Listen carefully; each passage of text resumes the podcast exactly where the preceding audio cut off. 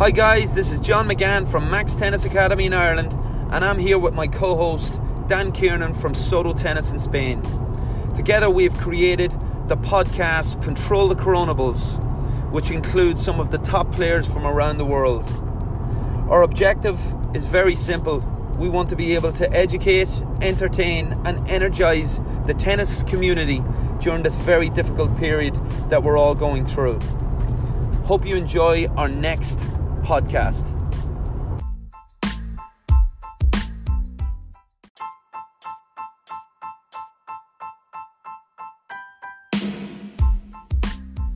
Welcome to episode 8 of Control the Coronables. I'm Dan Kiernan. This episode is Anthony Ross, who's the director of Mentally Tough Tennis, a sports psychologist, a former top 150 ATP player. Got an unbelievable story. Enjoy the show, guys. Ross, director of Mentally Tough Tennis, also a top 150 ATP doubles player back in the day, and All-American at Pepperdine University. How are you doing? Doing well, Dan. Hi, John. Great to be here with you guys. Cheers, Anthony. Great to have you here. And how are things in Australia during this crazy time? Pretty hectic. Yeah, we're on lockdown. Not as severe, I don't think, as you in Spain, but we are supposed to stay inside, and we are allowed to go outside for walks and so forth within our suburb. But other than that, not supposed to be travelling unless it's essential. So, pretty good lockdown, but not as severe as it sounds as though as you guys in Spain. And are people listening in Australia? We're doing a pretty good job, I think. I think we've at least in terms of the curve, it's flattened pretty quickly, and we're probably blessed in terms of having plenty of space around our population, and so so hopefully we're doing a good job with the flattening of the curve early on. So, yeah.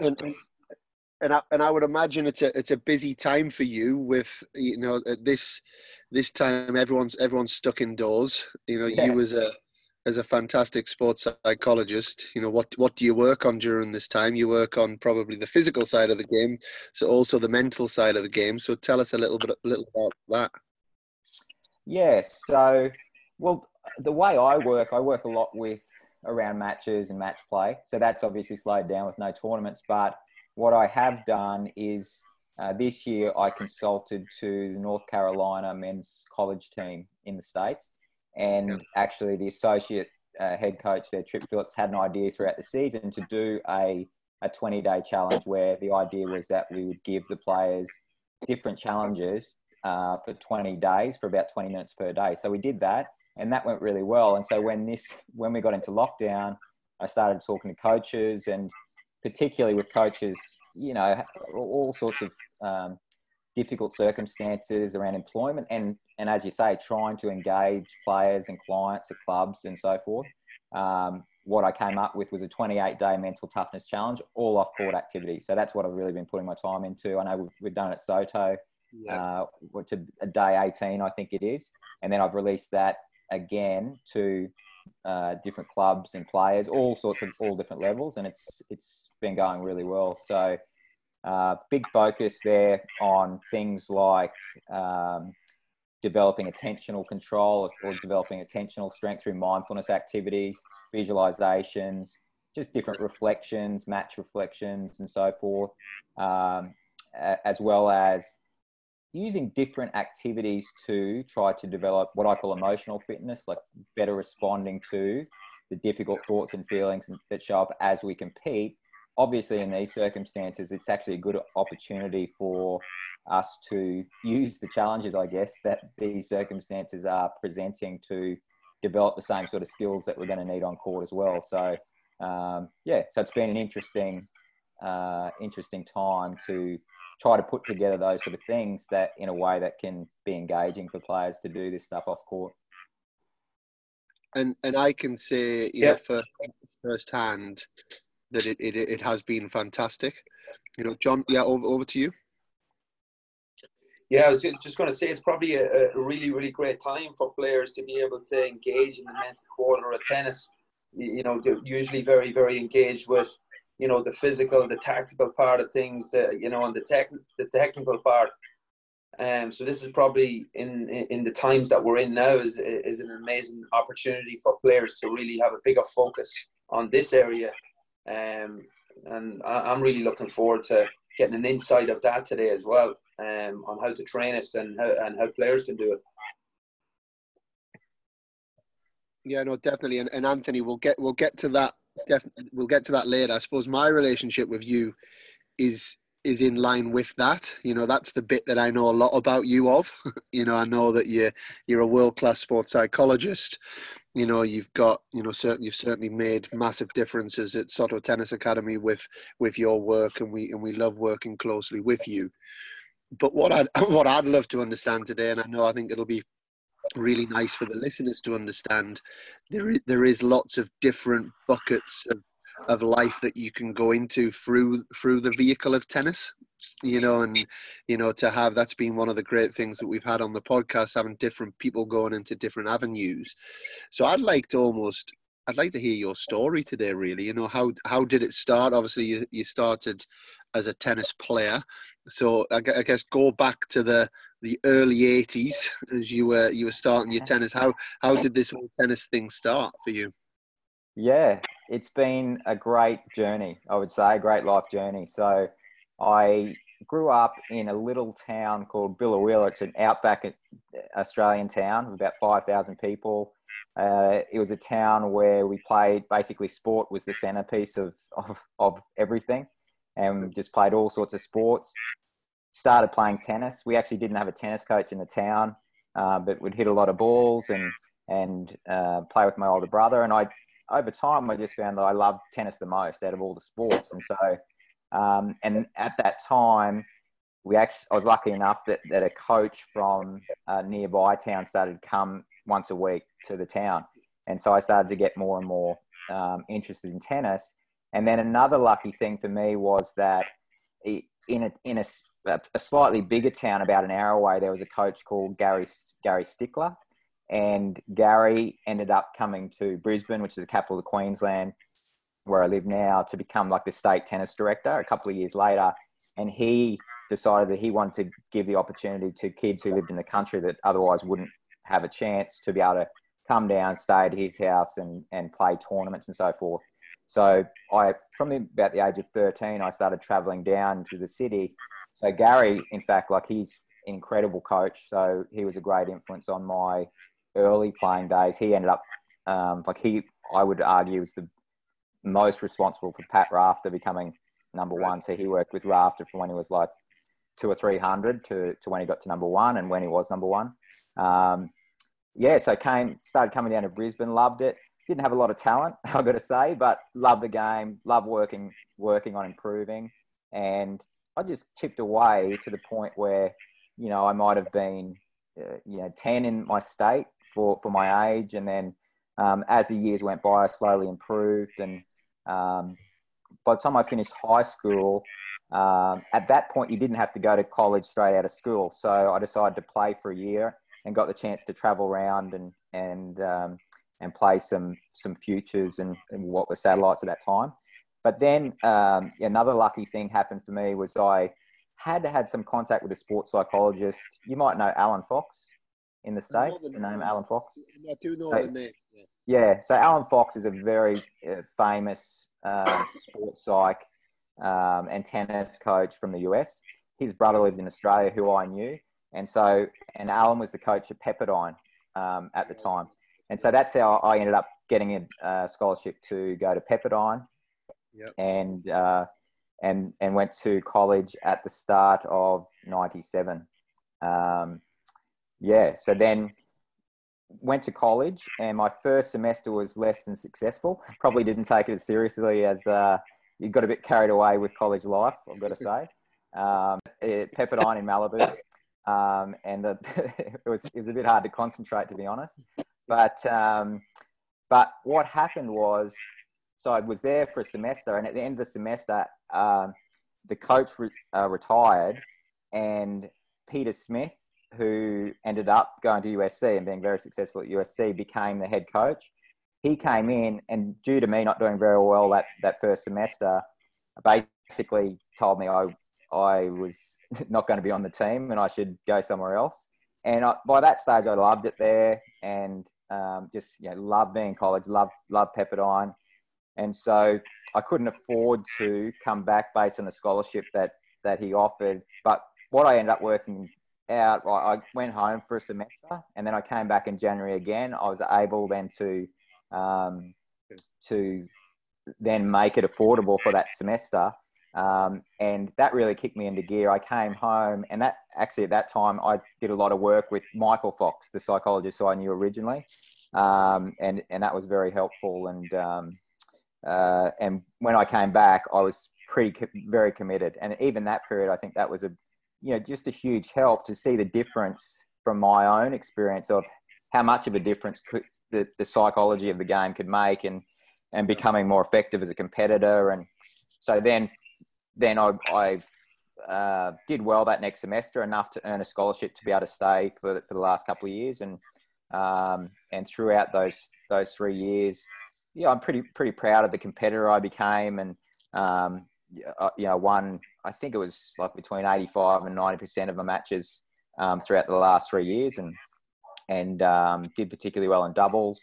And just had an incredible time in college. I mean, that's just a magical experience, I've got to say. So yeah, no, it is, and I mean, it's we were in college at the same time, you know. And yes. I was 98, 2002. I mean, I've always knew your name, but I don't know if we ever actually physically came across each other. I don't remember playing LSU. I don't think we did. I think in 98 we made the final four, actually. Was that 98 or 99? Then we were Sweet 16 probably the next couple of years. But obviously we always saw Pepperdine around. But it's funny how this tennis world works. You know, it's all connected. And you know, just before there, I know yourself and John were talking about Peter Clark as well. You know, how you and John haven't met, but instantly there's that connection. And I think a lot of people don't quite realise how amazing tennis is with that. Yes, like as soon as I heard your accent, Anthony, obviously I knew you were from Australia, but it took me straight back to Clarkie. And like I say, just before when we come on, Peter Clark was playing Davis Cup at Ireland for a good couple of years. And as I was growing up as a youngster, he was a great influence on me. He was such a hard worker and an intense guy, a great guy to be around. So as soon as I listened to you, it immediately took me back to those years. Yeah, and yeah, I know Clarkie really, really well. After I finished college, I was lucky enough to play for a few years and play doubles on the tour, and towards the end of my playing career, I was actually started coaching at the same time. So Peter was playing singles and so I was playing doubles at the same tournaments as he was playing singles at, and actually coaching. It was my first coaching experience, was coaching Clarkie on the tour. So it was an interesting and challenging experience. Yeah, yeah. Just one thing that I picked up on there when you were talking, and I think this certainly links into, I know, the work that you do, you know, in terms of kind of influential others, you know, how and you talked about how your first coach in your area happened to be a fantastic coach, you know, who probably set the boundaries and set a lot of the foundations for you. How much of it is luck in the tennis world that somebody does happen to meet somebody that can have that influence on an individual at the start, do you think? Well, I think it's absolutely massive. I think the combination of parental influence is massive. But then when it comes to coaches and, as John was saying, just influences in terms of your, who you're playing with and so forth is absolutely massive. I know in my case where I lived and it was, you know, a weird thing actually to get into tennis because rugby league and cricket and so forth where I live were the dominant sports. So if it wasn't for my very first coach coming to town, I mean, I would not have even been playing for sure. And then, yes, to have Gary Stickler set up this opportunity for a kid in where I live to get to go and play bigger tournaments and stuff, and was, I mean, if it wasn't for those two guys, I absolutely would not have been playing tennis seriously, let alone ending up getting the chance to have the life I've lived through tennis. And I think on that, I listened to a podcast the other day with Magnus Norman, actually, and it was obviously Magnus Norman is known for coaching Varinka, being at the very top of the game, you know, and yeah. He talked very candidly about how important those coaches are at the younger ages, one from a developmental point of view, but I would even add an extra layer of that. We maybe don't, I think in the tennis world we do, but I don't think those coaches at that early stage get the value, are valued as much as they should be. Because if I talk about my experience, it's the same. You know, if you talk about pretty much every single player that you would talk to, they will pinpoint a coach who was able to set those foundations very early, whether it's the love of the sport, setting, all of those values from a very early age. And I think as a tennis community, it is important that we continue to recognize. So, no, I totally agree with both of you. As you're just talking, I mean, it brings me back as well. Growing up, we had two great guys in our home club that, created an amazing environment for kids to play in, to flourish, to love the game. And it was I was very, very lucky to be in where I was living, that the tennis club wasn't too far away. But like yourself, Anthony, our town is in Dundalk, where I live in Ireland, is very much a soccer town, a GAA town, Gaelic football, similar to the Aussie rules. But it certainly wasn't a big tennis town, but I was lucky enough to be around two great guys that were running our local tennis club, and that gave me an amazing love for the sport, and that's why I'm here today as well. Great to be on with you guys. And Anthony, so after you've had a great college career, you've resurrected a great college career, which is fantastic. Then what happened? Did you went on the pro tour after college? Yeah, so I spent 3 years playing after college and just purely doubles. So I was no hope in singles. And had once again an incredible experience just traveling the world for those 3 years, and got to, about 130 in the world. And it was very different from college. In some respects, a lot more challenging, especially at the levels of, that you're scraping by, trying to get by financially. But yeah, just incredible experiences traveling with, meet the best friends of your life, incredible relationships, and the experience of being able to compete and do what you love and travel the world, just absolutely incredible. But I sort of, After about 3 years, I got to that point where I thought I was as good as I could be, really, and it wasn't going to be sustainable. I didn't certainly want to be, 5 years later in the same position with, where I still didn't have any money and so forth. So I started thinking about options after that, and that's where I started to integrate some coaching and just starting to work with some players. I love that part of it as well. So I think it was 2003 I ended up, played Wimbledon doubles qualies, played main draw mix, but then I was also coaching Clarkie in the qualies of singles. So I was playing and coaching at at that one Wimbledon, same that sort of time, like then the next US Open, you know, I was coaching Peter as well. And yeah, and then I sort of slid into coaching from there. I coached him, and then another player who was very, very talented as well. It was about 300 or 400 in the world, but I would say in the same boat as Clarkie. In the end, probably quite a big underachiever in terms of not fulfilling their physical and technical abilities due to a lack of competitive effectiveness, and that really was had a big influence on me, because I just didn't have the skills to deal with that. And from a coaching perspective, that was, it just made me think, you know, I need to go and develop my skill in helping players compete more effectively at that point, just to become a better coach. And yeah, so that was the sort of journey from playing to coaching, and starting to get a real particular interest in the competitive aspects of coaching and the psychology of coaching, I guess. And I think on that one, and I know you don't say this, Anthony, and we'll get to that, and I'll certainly let you, it would be great for you to give your philosophy on this. But I know in tennis, a lot of people say, oh, the game's 80% mental, it's 80% mental.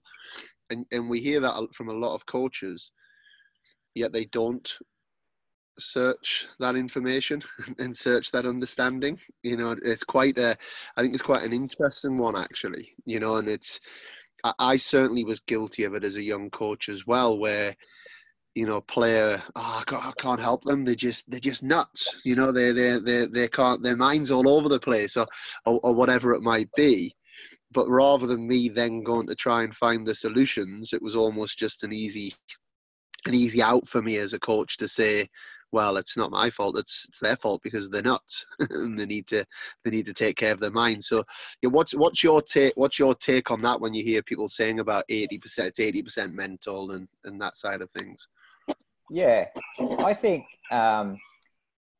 that the way I think about it is I just really categorize the four components as pretty much equally important, right? I think you know, I would say if you had to put a number on it, I would say that success in tennis would be 25% mental, but because you need the physical skills, right? You need the technical skills, and you need the tactical skills. You need them all. And I think the important thing that I've learned over time is that you need to have the combination of all of them, because they all rely on each other to a degree. So you could have the three components of either of the four components, but if you are not good physically, if you're not good technically, if you're not good mentally, then those components become to a degree worthless.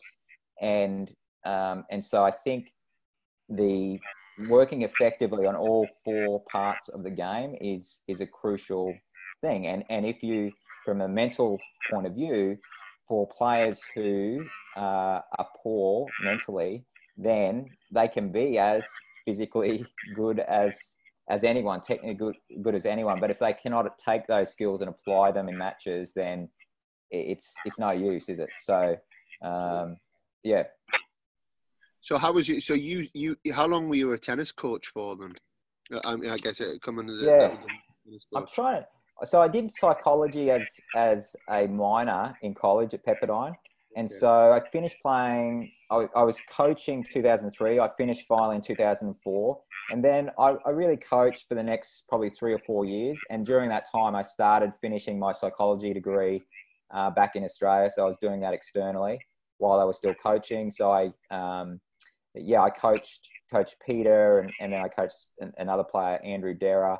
And then I was doing a mix of coaching. So I did all sorts of different coaching. When I ended up moving back to Brisbane, where I live now, and started just building it like a small coaching business, doing bits and pieces of everything. I did a few Australian summers work with some pros over the Australian summers during the Aussie Open and so forth. And then from about, I want to say like 2007, something like that, that's when I started shifting into psychology. I became a conditionally registered psych, and then I got my first gig with Tennis Australia.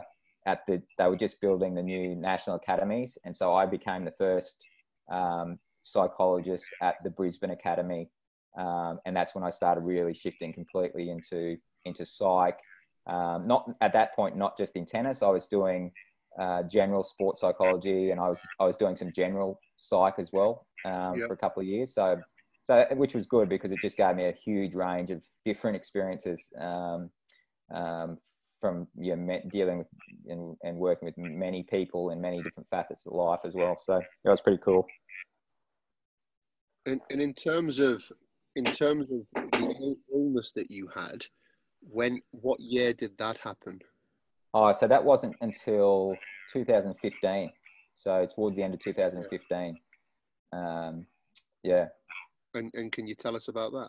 Yeah. So I was, at that point, I was doing lots of specifically focusing on tennis psychology. So really busy with that. And actually, I'd been in the States for a couple of months working with Virginia Tech men's tennis. So good friends with Stephen Huss, who you may remember, yeah. And so Hussey was the assistant. So I ended up doing quite a bit with Virginia Tech during that season and spent some time over there. And we actually, we were doing some running in one of the forests there. And so potentially what started things for me is I was likely infected with Lyme in the forests of Virginia. And then that was mid-year in 2015. I came back and it was towards the end of 2015. The first thing I ever remember was I was running with my now wife, and we would go for runs, and I would usually slow down for her to make her feel good about her running. And this one day I couldn't keep up with her, and she thought this was sort of pretty great. She was like, oh, you can't keep up with me. But it was a bit strange. And then literally like 3 or 4 days later, I was about getting up and I was supposed to go and do a tennis session, and I just couldn't walk across to the other side of the room. And like by the end of the day, I was in hospital, and over the next few months, I was sort of in and out of hospital. If I rested enough, I could walk, but I was mainly in a wheelchair. And I thought I'd recovered quite well, but I was still not 100%. And we went away for a holiday, and I went surfing. I'm a keen surfer, and I went surfing, and it was a bit rough. And I came out, and it sort of really sent me into a spiral of downhill. So that it's most likely that Stanford researchers have researched a lot, about 20 people who had like very similar symptoms to me.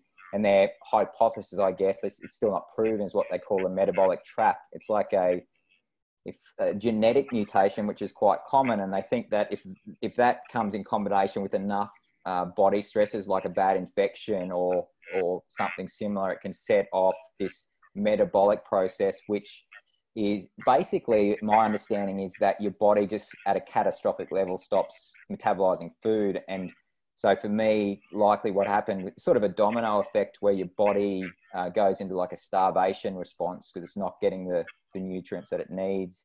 And that it starts a muscle atrophy where your muscles go into this atrophied state that you become so weakness on a level that is hard to imagine.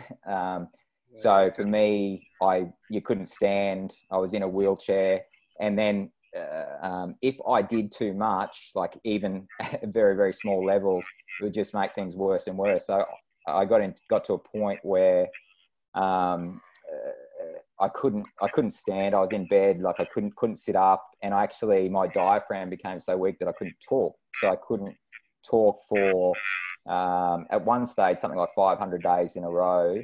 I was completely in bed, couldn't talk, could only communicate via text, and that it has other effects on your body as well. So that you have the weakness, but it has the autonomic nervous system, as I now know, just regulates all our automatic body processes. And so examples of what happened for me was that my body lost the ability to pump blood against gravity. So even sitting up for me, I would pass out if I tried to sit up in bed, or temperature control. So I lost the ability to sweat. So I had to be in like the perfect 25 degrees Celsius temperature. Otherwise I would start having like these seizure responses and so forth. So It was sort of the combination of muscle atrophy, this autonomic nervous system failure, I guess, and then this response. If you imagine that, it's hard to explain how little energy you have, but if you imagine that you've got 1/100th of the usual amount of energy you would have, and if you use any more than that, your body goes into this what they call crashes. And when you get in these crashes, it's like I guess the easiest way to think about it is the worst sickness you've ever had, and you just can't digest food, you can't do anything, you're just in a world of hurt. So it's sort of, yeah, for me it was it's hard to describe what it was like, but if you imagine having to be in no choice, just having to lie in the same position for 18 months in a row and not be able to talk, and basically it was brutal, brutal I guess is the word. So lockdown's a piece of cake for you. Well, that's the thing. A lot of people have said, why don't you do stuff on lockdown? Because for me, for a long time, you know, it was like a dream to be able to talk again, you know, or a dream to be able to certainly stand up or get to other areas of the house. Like that is like a dream. So I've still got the leftovers of that.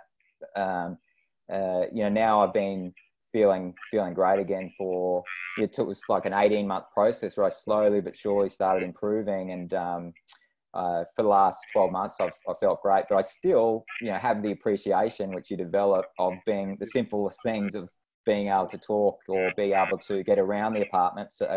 So yeah, it's a strange thing where it does still feel for me like I feel still lucky to be able to do the simplest of things, you know. So. It's a weird thing thinking about being in lockdown, but feeling lucky to be able to do these things. Yeah, and gratitude when it comes to psychology is obviously so important. You know, and I think how much, I guess I have lots of questions around it, but the two questions that jumped to my mind is one: how scared were you, and how was that? And two, how did you deal with it mentally, because obviously you've still got your internal thoughts going on and feelings going on. So how did you deal with that, and do you think the fact that you had so much information on how the mind works had helped you or maybe even deterred you at that time? Yeah, I mean, I think looking back, some of the early months, I guess, when you don't know what's going on, the doctors don't know what's happening, and the sheer, when you have these crash experiences, I mean, it just feels like you're dying and you get so weak. And I remember being in hospital where the doctors would try to get me to stand to do like certain tests, but I knew that every time I had to stand, I was getting weaker and weaker, to the point where in the early days, I just assumed I was dying. So I just remember being terrified and being incredibly anxious. But getting to the point where you are so weak and you're so at a level where that anxiety sort of goes. So I also remember being, you know, lying in bed just assuming I was about to die.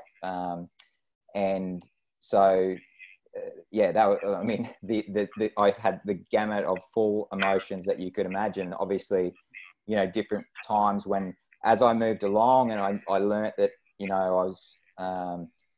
you sort of develop coping and you move in this direction of being more accepting of the situation and so forth, but you still, you know, the frustrations of not being able to do what you wanted. So I guess, yeah, the idea of the emotions that you go through were the most intense emotions of everything that you could imagine. And yeah, even that weird experience of getting to the point where you, as I said, just lying there and going, well, I think I'm about to die. And it's not an anxious think I'm about to die. It's sort of a resignation that I'm just so weak.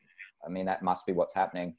And so that was just like really weird, a weird experience. It's a strange thing. I remember thinking, I had dinner with Scott Draper, who you might remember, a couple of weeks ago. And he had an amazing story and he ended up writing his book called, it was called Too Good. And Too Good was about, when his wife very unfortunately passed away from cystic fibrosis, I believe.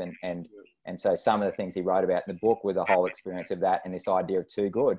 And I was having dinner with him the other night, and I remember that it was a strange thing that came to my mind when I was in that same place. And I remember this idea of, that was my sense. It was sort of like this too good, like I've done everything I can. And the other thing I remember thinking was like, it was a sense of pride, you know, like I was quite happy with the life that I lived, and I was just like, okay, it's too good. If this is it, this is it.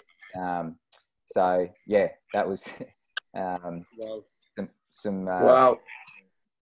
But then, yeah, I mean, in terms of psychologically dealing with it, and yeah, when I got through that period, and over time, I thought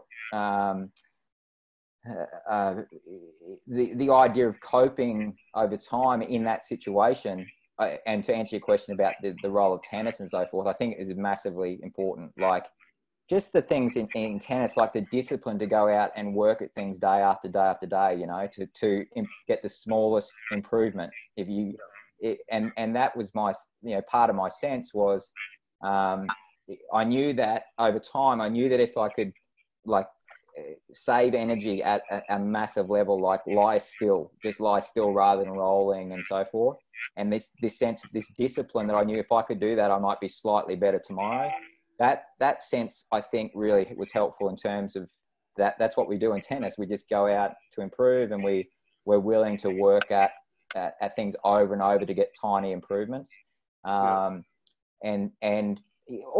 there's that sense, like just the playing of tennis. I think that's one lesson, and one thing I think it is even more important, and how vital tennis is in terms of the general skills that it develops, regardless if we're having a specific focus on the psychology of the game. Just playing and competing, it teaches so many lessons that are going to be helpful through life challenges. So there's that component. But then specifically, yes, I think the things that I've learned from a psychological point of view, the things I've worked on with others over the years, I absolutely applied that. Like I got to the point where I would spend hours every day, because obviously you are just lying there in your thoughts. I spend hours every day doing mindfulness, doing different meditations, gratefulness, all sorts of things. I got, you know, right into, like loving kindness meditations, where you're trying to imagine and kindness on others, partially because of the health benefits that, you know, I did a lot of research. Obviously, that's one thing I could do, and I researched a lot about the health benefits of the different things we do. So I used a lot of that. I did a lot of visualizing. So I'd visualize myself being healthy again, for example, and imagine myself doing that. One thing that was like surprising, which was very comforting, I think, during that time, was one of the most comforting things I could think of when I was in that situation was I'd often remember back to when I was a kid playing tennis. So all the different tennis centers I played tournaments at, and imagine walking in, because it was such a great, great memories for me. And same as like college, being at college, imagining being back in the courts and so forth. So yeah, that sort of stuff. I did a lot of that during those times. So in short, I would say it was all my experiences in tennis, and also the psychological parts of my work and what I've done. Absolutely, you know, applied it a lot during that time. And as a practitioner, do you think it's helped you? Do you think you're able to help people more because of the experience you've had? Or I guess one of the thoughts that comes into my head, I would imagine, me personally, I would almost carry some more frustrations towards people that are being a bit spoilt, okay. You know, in some ways, you know, so yeah. It could have that detrimental effect. How's that? How do you think that's been on how you are as a practitioner? Yeah, I think that's a good question, and I think you're right. I think that there's both elements of it. One thing I think that is beneficial is the ability to really listen. So during that time, when you don't have the ability to talk, all I did was listen or communicate via text. And so sometimes now I joke with my wife about the listening skills, and she actually she sometimes now wishes I could go back where I wasn't able to talk again, but yeah, so I think that's one thing I think of. I think the ability to like truly listen and be a better listener, I think, was a helpful thing. But I think it is true that in you saying the idea of that sort of harden up. It's like when people are, you know, perhaps not being as tough as you would like them to be or respond as well as you'd like them to be, then, yeah, there's that side of things as well, for sure. So moving into the, when did Mentally Tough Tennis start? So it actually, yeah, it started in, I want to say about 2012. And the story there actually is that I was working as a psychologist, and I was working actually at the Brisbane International Tennis Tournament, and I, as we mentioned before, Peter Clark, I had coached Clarkie for a little while, and probably less than successfully. As I said, I was probably didn't end as well as possible with Clarkie, and it was 2012, and I saw Clarkie actually just came up through the fence. I hadn't seen him for several years, and we said, let's catch up for a drink, and so we had a drink, and I started talking about what I've been doing in terms of the psych stuff and what I thought I'd learn. I think that was a big part of our discussion, was what I thought I'd learn, and sort of chatting to him about how I thought I could probably have been more helpful to him if I knew at the time what I'd learned over the years. And he was really, you know, sort of excited about it. He actually drove it. He sort of said, you know, we've got to try to get this information out here, and he had a real passion for the game and so forth. So we decided to work together to develop Mentally Tough Tennis. So that was, yeah, I want to say 2012. Wow. And in terms of the, can you, obviously, I know it really well, because it's something for those listening. Now, we've been working at Soto Tennis Academy with Anthony for a couple of years. I think, Anthony, actually, it was Hussey that maybe it was the first. I think so.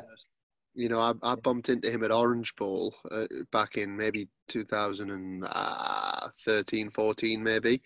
And he was talking to me about yourself coming over, and he was talking about the concepts, and, you know, which I loved. And then that's when I think I started to really follow your work and start to really get my teeth into it a little bit more.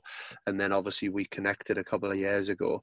So for those listening, and also for John, actually, I don't know how much you know, John, can you explain the concept and the model that you use with Mentally Tough Tennis? Yeah. So it's my philosophy is guided very much with what's called acceptance and commitment therapy, which was a general psychology model, I guess, and then it's just shifted more and more into sport. It's very mindfulness based, actually, and so your mindfulness is a big part of this acceptance and commitment therapy. But I don't know. Would you like me to explain the bus story? Definitely.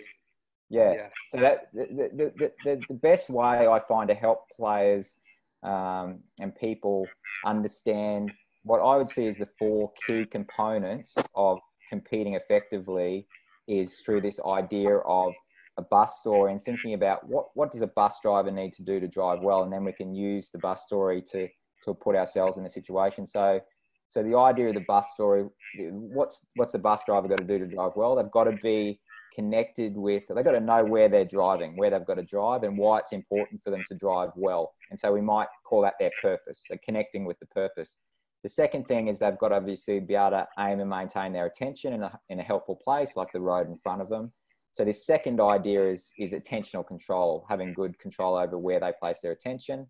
The third key component for driving the bus well is to obviously commit to the actions of steering and braking appropriately. And then the fourth component is, for a bus driver, is they pick up passengers along the way, and sometimes there's helpful passengers or good passengers come on. Sometimes they're more difficult passengers, and the difficult passengers make it difficult, right? They say difficult stuff from the back of the bus, and so the bus driver, to drive well, has got to respond well to the difficult passengers. And so these are the four key components that a bus driver's got to drive well. And so then when we think about this in terms of tennis, it's like, we're the bus driver. And we need to do these same four key components. Or another way to look at it is when we aren't competing well, or when we're watching a player not compete well, it will always be caused by one or more of these four components. And so that is this idea that if we look at if a player's not competing well, then it could be that they're not connected with the purpose or it's a motivational issue, right? They're not connected with the goals or what they're trying to achieve, or the values or the purpose of why it's important for them to take certain actions. The second cause of not competing well could be that they've lost concentration, as simple as that, right? We have a wandering mind, and it's a difficult thing to aim and maintain our attention in one place. And so that in itself is a skill, a simple skill, but a vital skill to work on. The third one is that they may not be committed to the helpful processes that increase the chance of success. So these are the basics of, as coaches, that we talk about with players, game style, strategy, cues, whatever we think it's helpful to do that increases the chance of success. A player may not be committed to those processes. That could stop them competing well. And then the fourth one here, when we think of the bus story, the passengers on the bus represent our unintentional thoughts and feelings that show up as we compete. So nerves, frustration, the difficult passengers are nerves, frustration, helplessness, and so forth.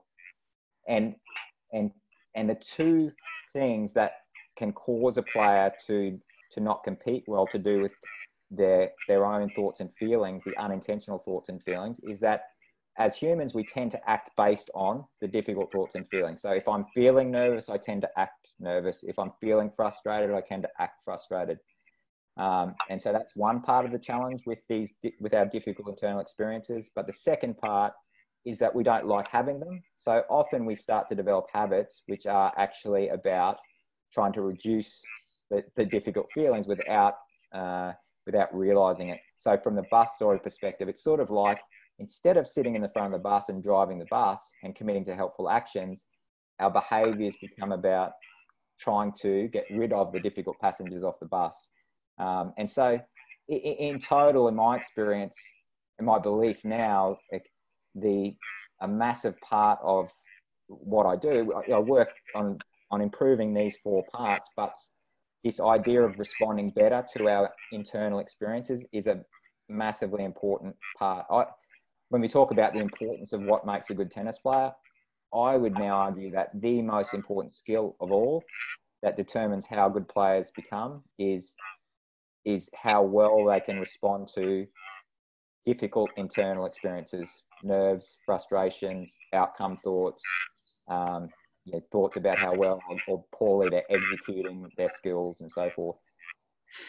And I think on that, Anthony, one thing that I've learned an unbelievable amount from you over the last couple of years, which I thank you for, and I'm going to keep trying to pick your brains over the next couple, at least. The big thing that's always resonated with me, and I think even to this day when I'm working with players, it's something that we kind of constantly need to work on, is this work is not going to stop you having negative thoughts and feelings, and I think when we talk about a mentally tough athlete or mentally tough person, I think sometimes there is this misconception that if you're mentally tough, it means you're not actually dealing with any negative thoughts and feelings and you're just positive all the time, and you just have, and that the concept of actually everybody is, and if we listen carefully, and I know you do it well, and we're going to do it in a minute, when you listen to your Federers, your Andrescus, these players in their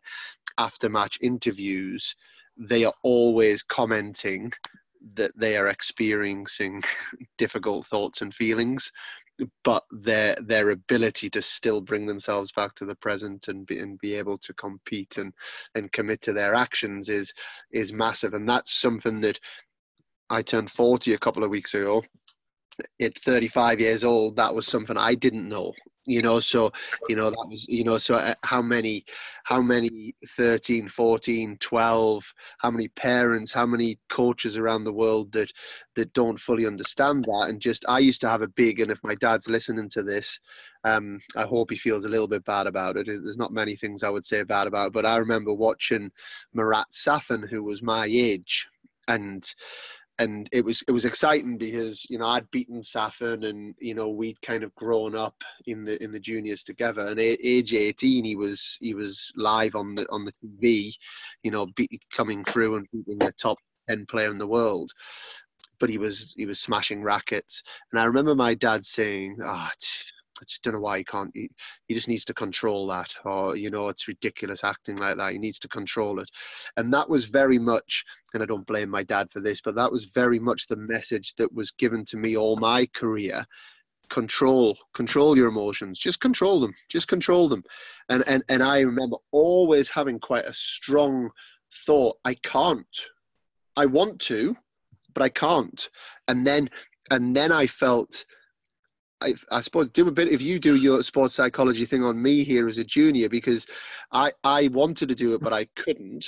And then what used to happen with me, because I was a pretty conscientious lad, I then felt really guilty with myself that I'd allowed myself to have some form of bad behavior, or I hadn't kept so then actually I was then in a place where I felt really down in the dumps, and I really struggled with that. If you're working with me as a junior, how are you going to help me? Because I think that's quite common. Yeah, well, I think the basic thing that we're talking about, and I was the same, and certainly I would say still, sports psychology as a field is probably not doing as good a job as we can in terms of normalizing and communicating how normal it is to have difficult internal experiences as we compete. And I think the other thing is that generally speaking, we overestimate how much control we think we should have over our emotions. When in reality, as you're talking about, as humans, when we're competing, if I go out to compete and I want to win really badly and I'm competitive, of course I'm going to feel nervous about the possibility of losing. Of course I'm going to feel frustration if I'm not playing as well as I want, not meeting my expectations. Of course, if I was playing Rafael Nadal on clay, I'm going to feel helplessness and I'm going to have thoughts saying there's nothing you can do and so forth. And so in your situation, the first thing I'd say, and this is a very helpful thing to do with all players, is to help you understand that those experiences are normal, and that I would in fact argue that that it's not normal to be able to control emotions in tennis, and so that your experience is a very common one, right? Where players experience the normal difficult emotions, but then they judge themselves for having the difficult emotions and not being able to control them. And then they end up with having more difficult emotions, sort of a spiraling up of more difficult emotions based on the judgment that they should be able to control the emotions. And so get more acceptance rather than the goal being to control the emotions. I'd be working on you to try to get more acceptance of having those emotions and really difficult emotion. And skill you to learn to respond better to those emotions without having to get rid of them, to take the actions that are going to be helpful for you. Yeah, it's great listening, getting the insight on this. I remember as a kid as well, growing up, I think, before every match, and even today, I don't play as much competitive tennis as I did when I was a kid, but. I would always get those anxious kind of feelings, going in before a match or whatever it may be. But I remember a coach saying to me before one of the matches going out, and said, "Listen, it's absolutely brilliant that you feel nervous. That's absolutely brilliant you feel nervous." I was like, "What do you mean?" Well, it shows you care. That's the first thing. Yeah. It shows you really, really care. And And that all has stuck with me in my head before I went out. And obviously after that, it's about managing, like you're talking about now, about managing those nerves, managing that anxiousness that we all feel to some extent before we go out and we go to war or go to compete. Because, you know, and the other analogy of, you know, tennis is like, you know, the gladiators, but just without the blood. And it does feel like that sometimes before you go out onto the court. But so, yeah, I fully relate with this for sure. Can we do one little thing, a little game that I'd like to do? John, you're gonna pick 2 or 3 players, and Anthony's gonna help them in 90 seconds. He's got 90 seconds, so you pick any players that you want. You know, if you know, give Anthony a little bit of information on the player. Obviously, let's use professional players that people know, and then Anthony's got 90 seconds to help them get mentally tougher. Go. Who's your first player? The ultimate challenge.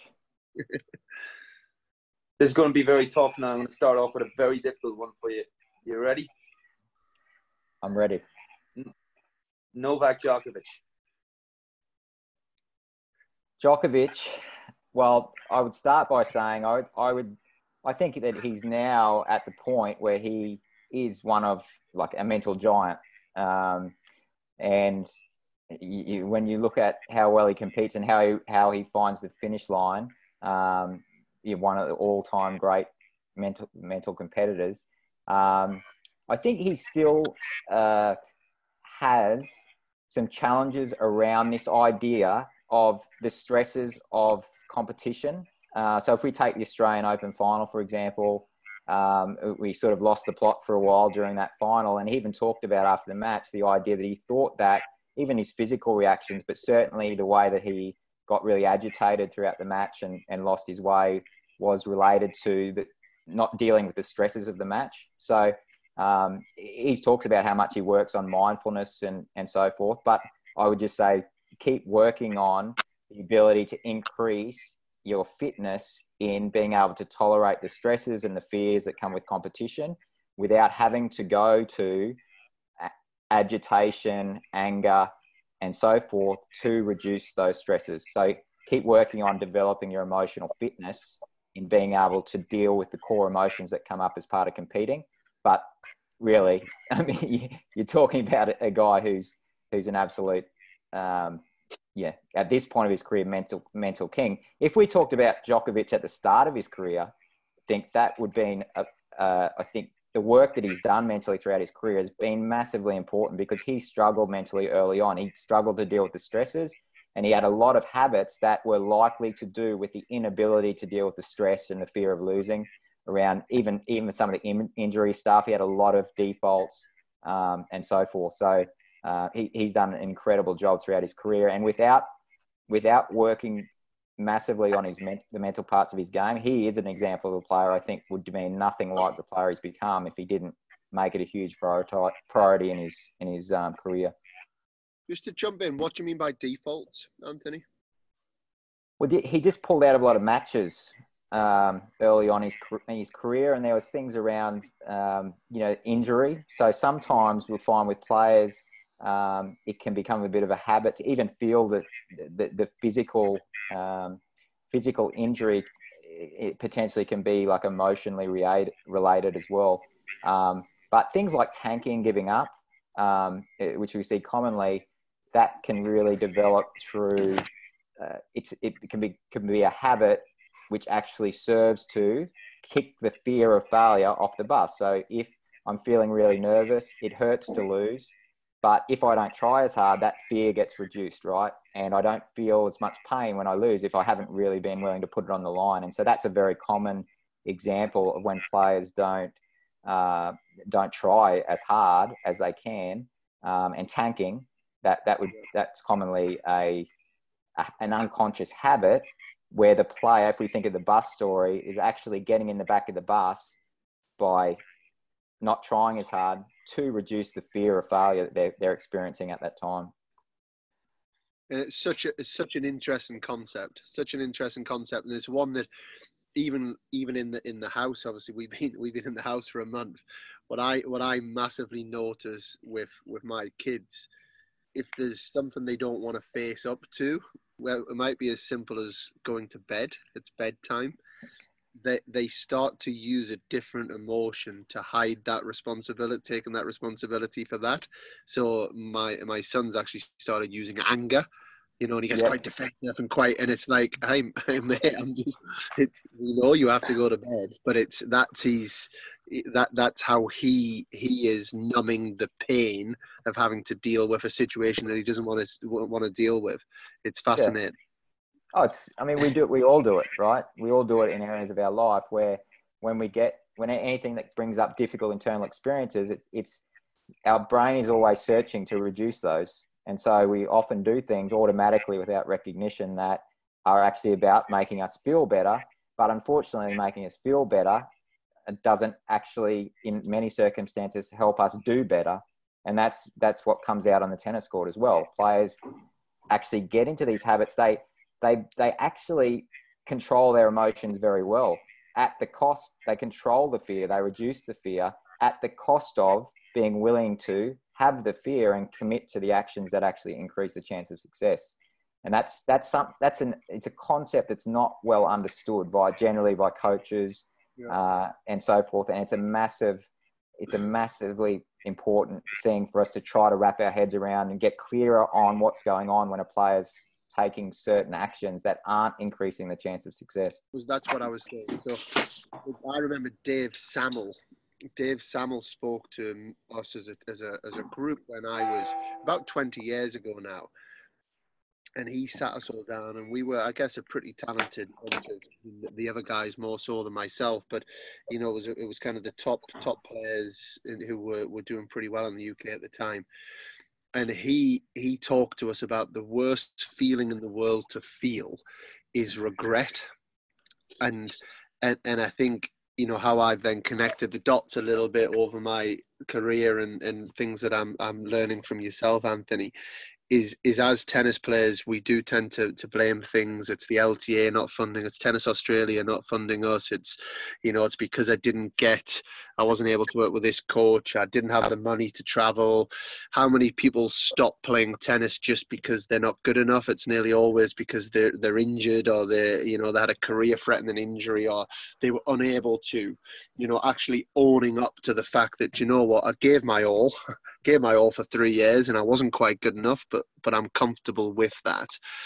But what that blame does, and I've seen it happen with a lot of my friends and peer group, is they then end up living a life of regret because they never actually faced up to it. You know, so that the numbing of the pain that you're talking about there, you know, if that is something that goes on through people's careers, they are then the girl or guy that sits in the pub saying, I could have been a tennis player if it wasn't for this and this. And that's the hardest pain in the world to deal with, that pain of regret. Yeah, and I think, you know, and you're touching on a lot of things here, and but I suppose as a coach and as a player, when I was playing, I wasn't a great player by any means. But, you know, I do feel when I was on a tennis court, I used to train a lot in bigger groups and with a lot of guys. And I suppose one of the things that I would have always tried to bring when I came to the course was a lot of energy, you know, try our best when we're out on the practice course as much as possible. And I suppose as a coach now, one of the things that I do struggle with is when I look at things like that, players blaming other things that maybe certain situations aren't going their way, or you know, if things aren't going their way, they'll stop trying, they'll, you know, throw the toys out of the pram. I suppose as a coach, I certainly feel, and I still to this day struggle a lot with that and how to deal with it, because my psyche is that as tennis players, we should be so grateful to be on a tennis court. That it's an absolute privilege for us to be able to play tennis. It's an absolute privilege for us to be able to go out and work and train and run around. And basically, and I said this to Dan before the other day, to hit a ball over a tennis net. And I genuinely have always felt that, particularly when I had the opportunity to go and play, you know, on the Futures Tour or play tennis and travel the world, I've always felt that this is a privilege to be able to go out and to be able to do that. And I suppose the question that I'm asking you here is that from a coaching point of view,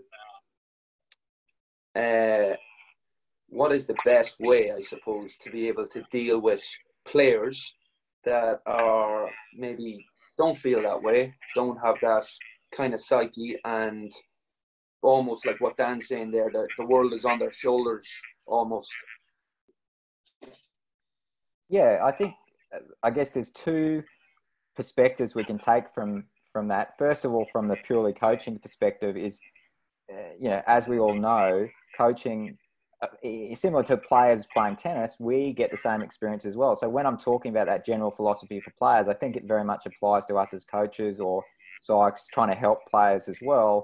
The ideas of being able to recognise our own frustrations and our own fears and everything that comes with part of being a coach. And so the first thing there, from a very basic level, is the same ideas of trying to recognise and respond better to our own difficult internal experiences that show up as a coach. That's a worthwhile thing to practice as coaches. From the sense of looking at players, I guess my one piece of advice to coaches is when we're thinking about behaviour change with players, one thing I think I can say for sure is that we almost always underestimate how hard behaviour change is, and that we typically advise players and basically say, you know, just change, right? And in a way we can think about psychological change in the same way as how will we go about technically changing a tennis shot. Like from a brain perspective, it's the same idea. Like we hear a lot about the idea we should choose our attitude, right? But it's very, very hard to change attitude. It takes a lot of work and effort. In the same way, it would take someone a lot of work to change their forehand technique if they've been playing for 15 years. That's the same sort of process it takes to actually change attitudes and behavioural responses. So recognising the challenge for players to change behavioural habits and their attitude is something that is very, very important if we want to effectively help players. And the starting point for helping players to change behaviours and habits like tanking or anger or giving up or whatever it is, whatever the difficult attitude is always helping them understand their own experience better. So for me, it's a very predictable pathway to effectively help a player get to that point of behaviour change. And it's really 4 steps. The first is understanding. It's helping that player understand. Personally, I use the bus story and I really try to help the player understand and explore with the player what's going on here in terms of the bus story. Are you getting a difficult internal experience and then acting based on it? Have you developed a habit which is now about actually getting in the back of the bus and you're kicking the fear or whatever it is off the bus? Is it a lack of concentration? Are you not connected enough to your purpose? And it's bringing these things together and working together to get an understanding of what's happening. So that's always the start. And then the next step is then trying to help the player have more of an awareness of what's happening when it's happening. So if they can get to that point of understanding their behavior better, when they go out and play, I would actually not be asking or expecting they're going to change behavior at the start. I would just want them to start to be able to report, oh, gee, I had more awareness. I noticed when I started getting frustrated. I noticed the urge to throw my racket. And even if they couldn't change their behaviour at all, that would be the next step. The third step is getting more acceptance, so more actual fitness, doing things to help that player get fitter at being able to tolerate higher levels of difficult emotions because unless they do that, it's just not possible to change. It requires them to get fitter at being able to tolerate the difficult experiences. And finally, once we go through those first 3 stages, the 4th stage is then the player actually starts to have the skill to change their behaviour. And so yeah, generally from a coaching perspective, it's we usually would jump to that expectation that they should just be able to change their behaviour. But in reality, it really takes, it's a very, very predictable path in nearly every scenario. When we see a player, they're not competing well, or they've got a poor attitude or whatever it is, you need to go through these 4 stages to actually help them.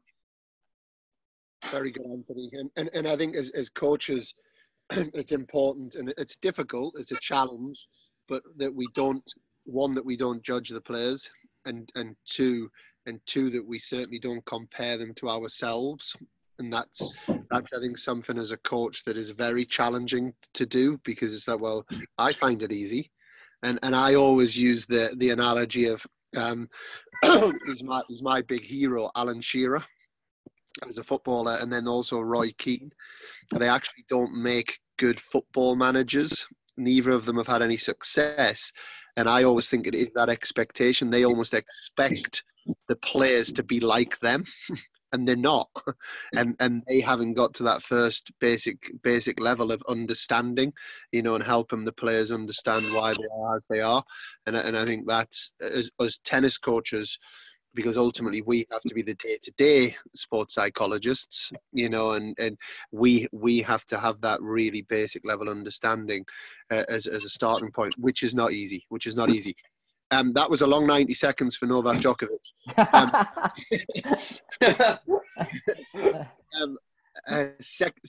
next two have to be. We're gonna do 2 more. So they have their 90 seconds. We're not allowed to go off on tangents. So the second one, John. Who's your second one? Serena Williams. Ooh, 90 seconds. Once again, I would say, talking about Hussey. I remember having a discussion with Hussey where he said he thought that Serena was the mentally toughest player of all time, which I think for a large part of her career that you can make a strong argument for that. I think now the big challenge for her is that when she gets to the end of Grand Slam, she's feeling massive pressure. She's now had, over the last couple of years, she's lost some big matches, so she will lack confidence going into those huge matches, because the memories will be getting triggered from big previous matches. And so along the same lines, I mean, her big challenge is going to be dealing with and responding well to the huge amounts of pressure she seems like she's feeling around trying to get to that point of winning the most Grand Slams, I guess, and also responding well to the perhaps lack of confidence that she now feels. She doesn't have that same aura when it comes to those huge matches, because the other girls, I guess, you know that they can beat her.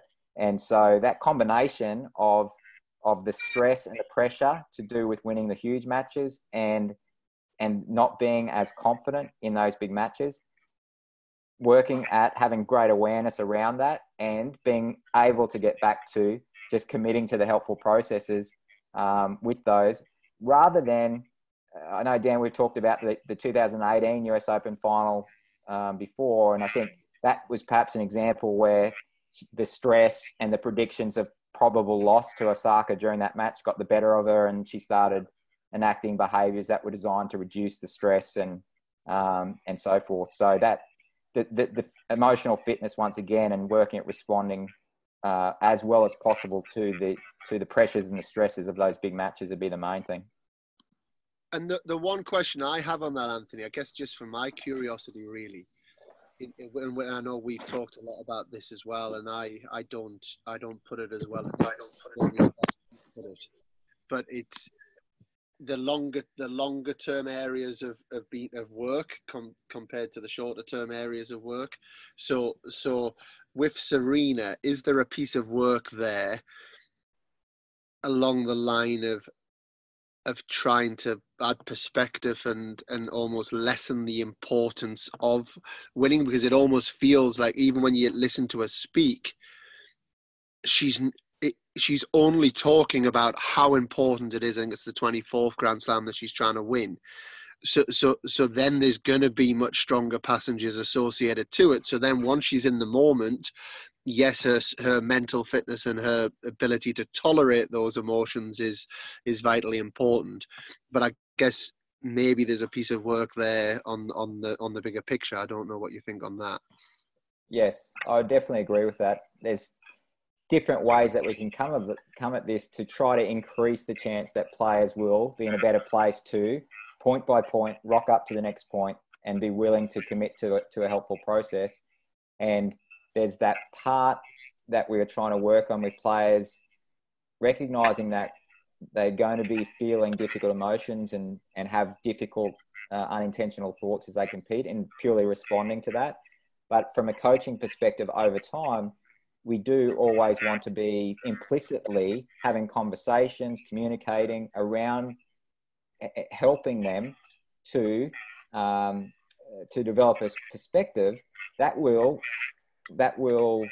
connect them with a purpose, I guess, that's around other things than just winning itself, right? So, you know, the ideas of helping players connect with the idea of improving, becoming a better player based on going out in the match. So one question I often ask players, or make a goal, is to see if you can be a better player at the end of the match than you were at the start of the match. That's often a big focus, and where the goal is to go out and work on the competitive skills, connect with other things of importance than the winning and so forth. Now, I certainly haven't been in any sort of situation that Serena's like in terms of that level of pressure on the match and whatnot. But yes, I think over the long term, in the back of our minds as coaches, we always want to try to be shaping our players' perspective so that they, you know, feel less pressure, feel a more balanced perspective of competing.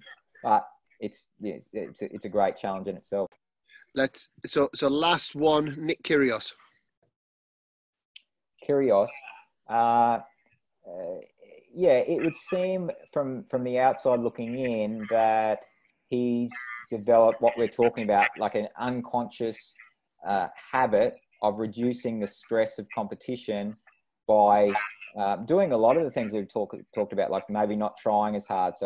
So anger, excuse making, and so forth, and all these behaviours, we often find at the core of them, they're about reducing the stresses and the fears that go with competing. So along the same lines, you know, a huge focus would be trying to help both of the things that we're talking about, really trying to help Nick be more willing to have the fears and the frustrations that come with competing, so he's more able to put it on the line and compete hard and so forth. But I think he's making really good strides, like at least on the in terms of the Aussie Open and the Aussie Summer, and that it was perhaps around connecting with a purpose bigger than winning and bigger than himself as well. So perhaps both of those things. I know he's actually been working with, since I think about September last year, he's been working with a psychologist who was one of my biggest mentors. He was my main mentor throughout throughout my Masters of Psychology. And he was actually the one that introduced me to this acceptance and commitment therapy philosophy. And so I'm pretty sure he'd be working on Nick in those sort of areas that we were talking about today. And hopefully it looks like he's maybe starting along a good path. How good would it be if he could, you know? Oh, it'd be amazing. I mean, yeah. I personally think he's so good for the game. I really do. Anthony, my last question is potentially a podcast in itself.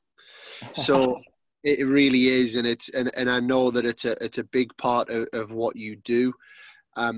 It's also, people can get more information from you, from your website, which I'll allow, you know, which will be great for you to give at the end.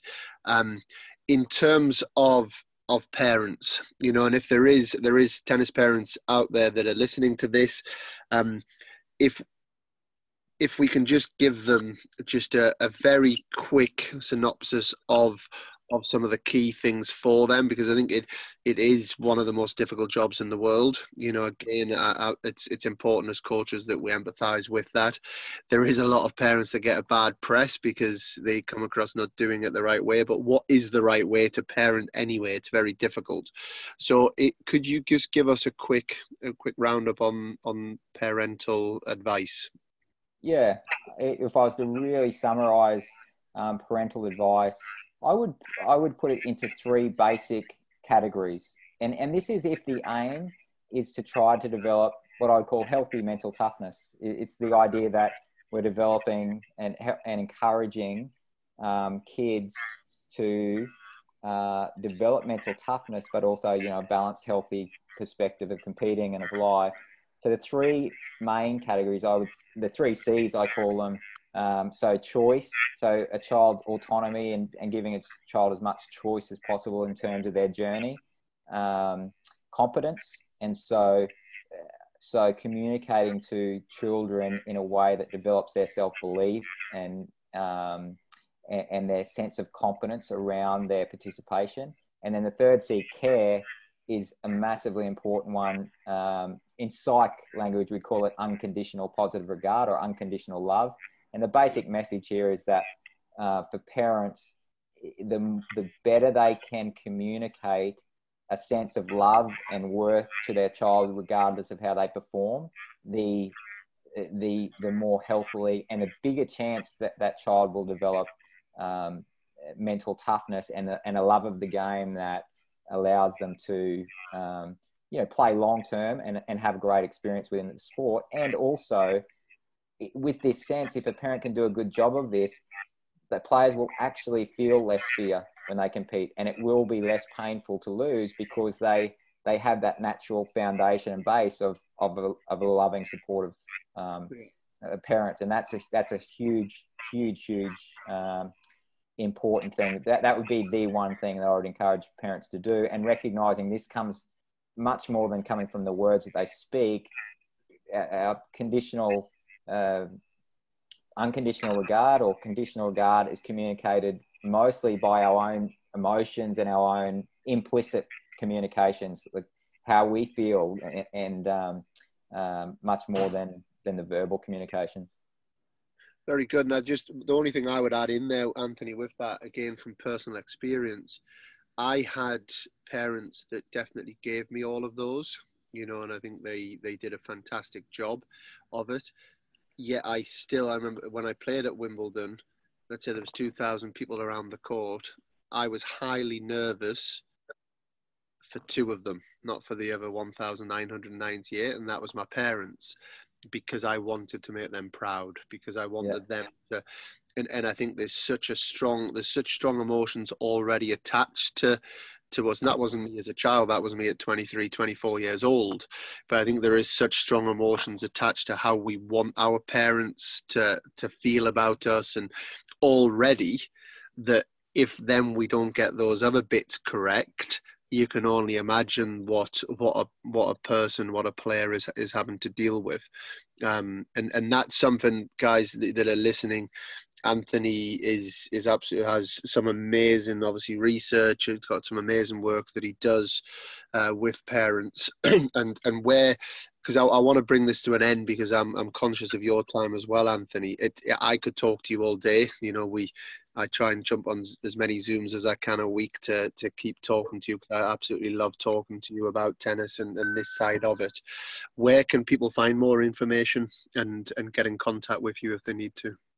Oh, just go to mentallytoughtennis.com, and then, plenty of ways to get in touch with me. We've got a Facebook page. And so the easiest way, if you want to get communications from me, is at mentallytoughennis.com. Just sign up to the what's called the Pack Method booklet. It's a little booklet that summarizes philosophy. And then, you'll hear from me in terms of I usually release videos each week and different bits and pieces, and so that's the easiest way. So you're having a little dabble of Instagram nowadays as well. Mate, as a complete tech dummy, that's it's less than successful. But my wife is a teacher, and so she's 20 weeks pregnant, so she'll be at home quite a bit moving forward, assuming they don't go back to school in the next couple of weeks. But so I'm trying to get onto her to be my social media guru, learning from you. And congratulations on the pregnancy as well. Thank you very much, Anthony, for joining us. It's been amazing and insightful and educational as always. Thanks very much, Anthony. Absolutely magic being on here. Great insight into the mental quarter of the games. Thanks a million for your time. My pleasure, guys. Always enjoy talking tennis generally and the psychological aspects. And great to be on board, and hopefully whether it be parents or players or coaches get a bit out of it, and can go and at the end of the day help players enjoy the game and compete more effectively. Thanks, Anthony.